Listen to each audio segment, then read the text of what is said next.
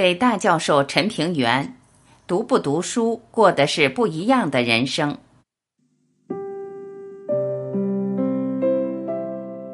有人会读书，有人不会或不太会读书。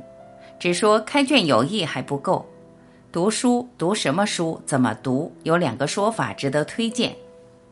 一是清末文人孙宝轩的，他在《望山庐日记》中说。书无新旧，无雅俗，就看你的眼光。以新眼读旧书，旧书皆新；反过来，以旧眼读新书，新书皆旧。林语堂说的更有趣：只读极上流的以及极下流的书，中流的书不读，因为那些书没有自家面目，人云亦云。最上流的书必须读，这不用说，谁都会这么认为。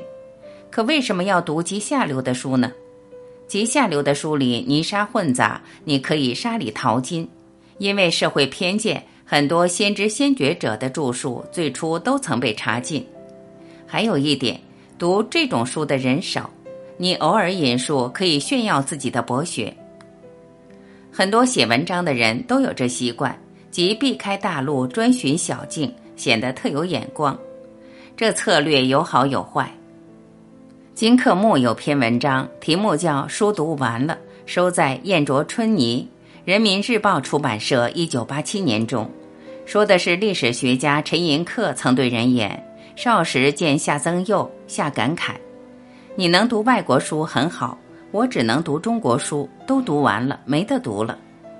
他当时很惊讶，以为夏曾佑老糊涂了，等到自己也老了，才觉得有道理。中国古书不过是那么几十种，是读得完的。这是教人家读原点，不要读那些二三手文献，要截断众流，从头说起。其实所谓的经典，并不是凝固不变的。不同时代、不同民族、不同阶层，甚至不同性别，经典的定义在移动。谈经典，不见得非从三皇五帝说起不可。善读书的不再选择孔孟老庄那些不言自明的经典，而在判定某些尚在路上未被认可的潜在的经典。补充一句，我主张读经典，但不主张读经，后者有特定含义，只指向儒家的四书五经，未免太狭隘了。一，我的建议是读文学书。读书读什么书？读经典还是读时尚？读硬的还是读软的？读雅的还是读俗的？专家各有说法。除此之外，还牵涉到不同的学科。我的建议是读文学书。为什么？因为没用。没听说谁靠读诗发了大财，或者因为读小说当了大官儿。今人读书过于势利，事事讲求实用，这不好。经济、法律等专业书籍很重要，这不用说，是人都晓得。我想说的是，审美趣味的培养以及精神探索的意义，同样不能忽略。当然，对于志向远大者来说，文学太软弱了，无法整世济民。可那也不对，你想想鲁迅存在的意义。饶宗颐先生曾在北大演讲，提到法国汉学家戴密威跟他说的两句话。中国文学世界第一，研究中国从文学入手是最佳途径。公开发表时，这两句话都被删去了，大概是怕引起不必要的误解，以为是挟洋人以自重。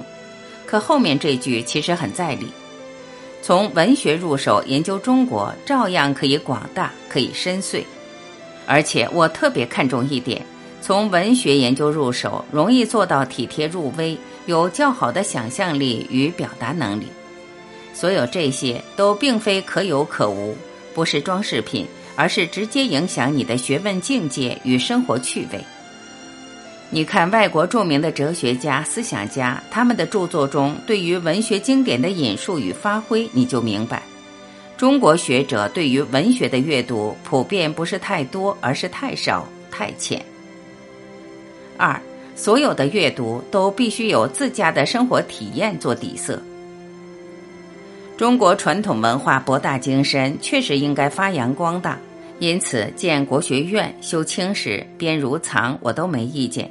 我想提醒的是，今天谈传统有两个不同的含义。晚清一降，中国人与西学对话、抗争、融合，并因此而形成的新文化，已经是一个不容忽视的新的传统。比如谈文学，你只讲屈原、李白、杜甫、关汉卿、曹雪芹，不讲鲁迅行吗？说到现代文学，因为是我的老本行，不免多说两句。不是招生广告，而是有感而发。尽管我也批评五四新文化人的某些举措。但反对将文化大革命的疯狂归咎于五四的反传统。随着中国经济实力以及国际地位的迅速提升，很多人开始头脑发热，听不得任何批评的声音。回过头来指责五四新文化人的反叛与抗争，嘲笑鲁迅的偏激与孤独。我理解这一思潮的变化，但也警惕可能的沉渣泛起。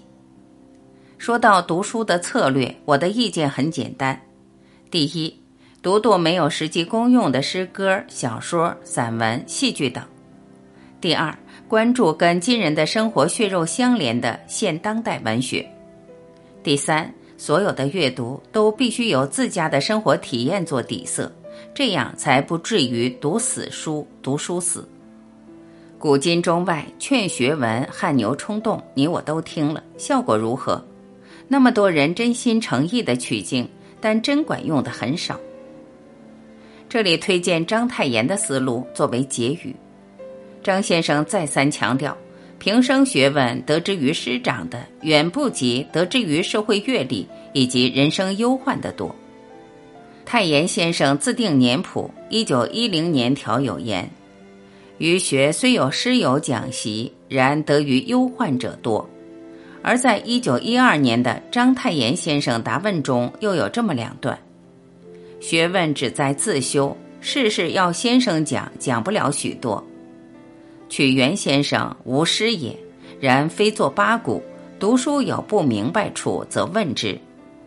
合起来就三句话：学问以自修为主，不明白处则问之，将人生忧患与书本知识相勾连。借花献佛，这就是我所理解的读书的诀窍。